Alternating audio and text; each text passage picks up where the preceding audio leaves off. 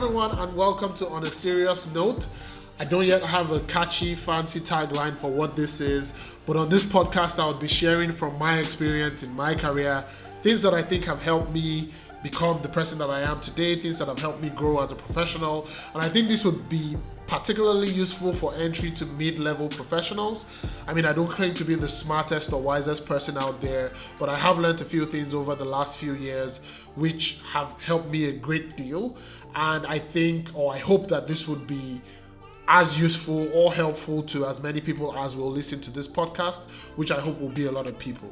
By the way, this is my first time making or recording a podcast, so if this doesn't sound like what a podcast should, I promise I will get better.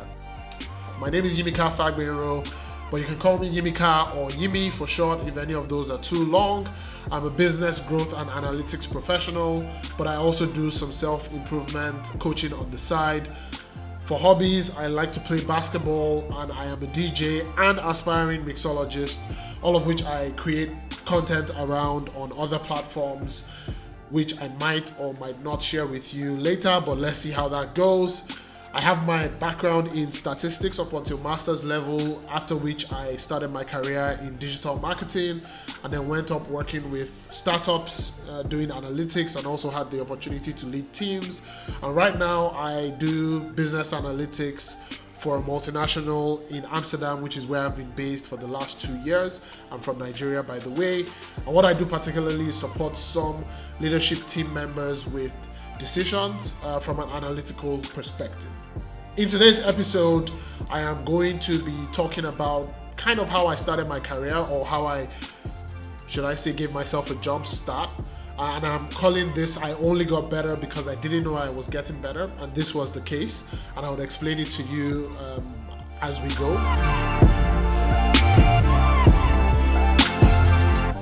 The context is, you know, I remember being in school, and I'm sure a lot of people can relate to this. You do a couple of courses, you know, in whatever, you know, course you choose to study, you do a couple of classes and you're really excited by specific ones, and you think, you know, you're just going to get out into the world and someone's just going to find you for liking this particular thing and hire you for it. This was also my story. I liked a couple of things and I just thought, you know, it was just going to be a breeze. I'll get out and just get a job.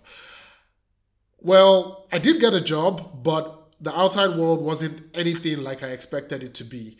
Um, I stumbled upon digital analytics at some point when I was goofing around learning about like different careers, and I was absolutely amazed by the prospects of what it could be. So unassumingly, I started to look for experts who were great at digital or web analytics, and I remember I stumbled on Avinash Koshik, who is a digital marketing evangelist at Google and also an amazing web analytics professional. And I was excited to, you know, find his, you know, like his blog and find him. I sent him a request on LinkedIn. I followed his blog, every single thing that he was putting out. I subscribed to his newsletter just so that I could learn as much as, you know, he was putting out there. Along, around the same time, I also got a job with a digital marketing firm where I thought I was just going to dive into digital analytics, also because Avinash um, in his blogs always talks about like you finding real life data to work with and practice on. Um, so I thought, you know, I was just going to get all that data and dive deep into it. But I was an entry level individual, so it meant that I had to do every single thing. I had to be a generalist first before I became a specialist.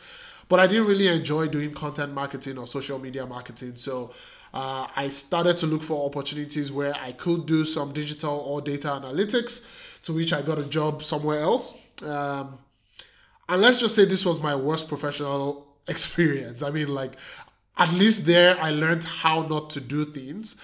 Um, it was really, really bad. And, you know, I was beginning to regret leaving the digital marketing firm. I was like, you know, maybe I should have stayed a little bit and learned a little bit more. But anyways, while I was there, I was looking for other opportunities to still be, you know, a digital analytics professional. I remember my friend started working for a startup then. Um, it was a content startup, like they were building content that people were supposed to interact with. And I kind of just offered like, hey, guys, I do web analytics based off all the things that I was reading from other professionals. And I was like, hey, guys, I do web analytics. You know, I'm, I can help you with, you know, your web analytics um, for free. You know, they had nothing to lose because, you know, I was doing it for free.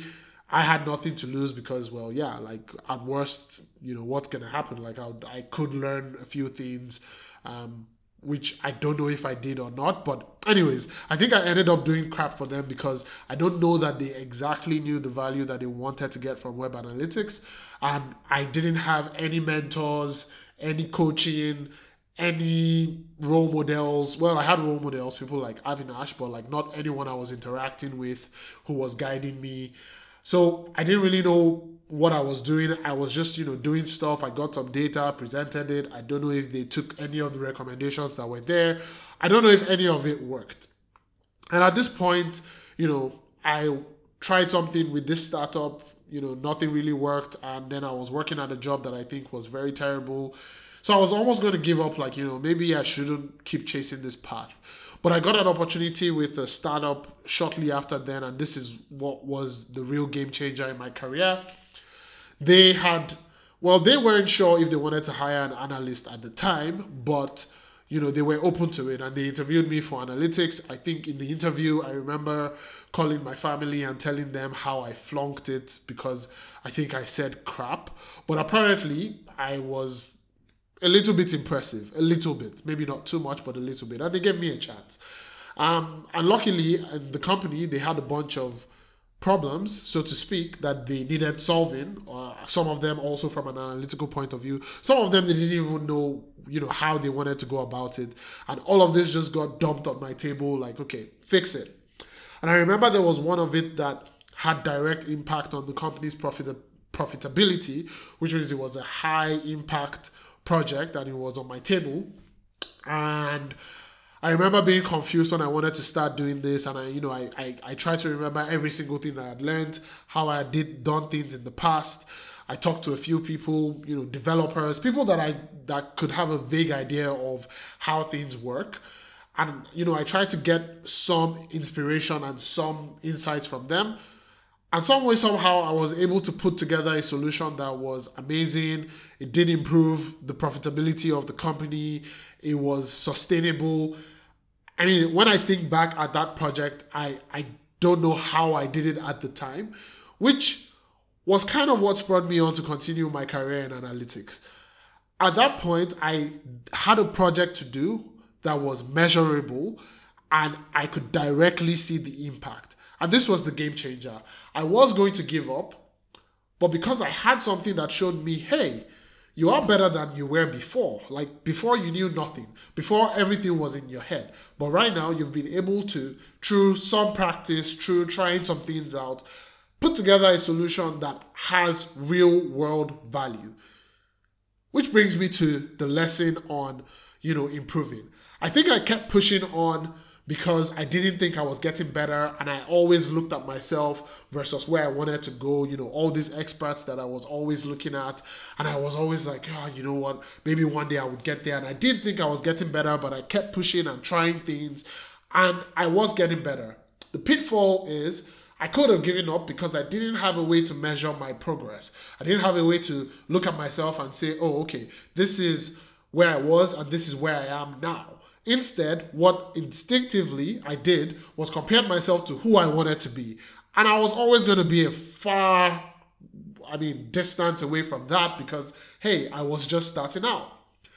So all I'm trying to say is, I think that initial energy to start something, I mean, like, if you have something in your head and you're really, you know, like passionate about it and it's something you want to learn more about, just keep pushing.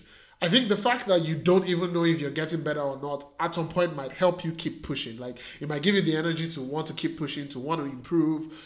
But the most important thing is that you're able to measure your progress. You're able to work on real life projects, work on actual things that can help you assess yourself against where you started. And that's very, very important to have that mindset. Measure yourself against where you started as opposed to where you want to go. Because that gap is always going to be, well, not always, but like when you're starting out, it's going to be a big gap. And you don't want to be discouraged and stop this thing that you could be great at in the middle or at the beginning. So this is my short story, or this is the short thing that I wanted to share with you all on, you know, how I did get better without knowing that I was getting better, and which is the reason why, you know, I have my career in analytics today. over the next few weeks, I'm going to be sharing other on like other things, because it doesn't stop here. Like, you know, what I was doing was mindless practice, which isn't even something that a lot of people would encourage. It does have its benefits in the sense that, you know, there wasn't any overanalyzing or my mind stopping me when I was trying to get at what I was going to get at. I just kept going because I was like, you know, I need to get better, and I just kept going. And that's a benefit. But at some point, you need to maybe be a little bit more deliberate about your practice and putting a little bit more time into getting better at specific things. And I'll talk about that later. I'll talk about some other topics. Uh, and that's, you know, kind of what we're going to be doing on this platform. Thank you very much for listening today. I have an article out on this, which is a summary of everything that I talked about. I'm a little bit of a talkative, so uh, I may have been here or there, but that article kind of summarizes it nicely in a way that you can follow it. So that's going to be on Medium.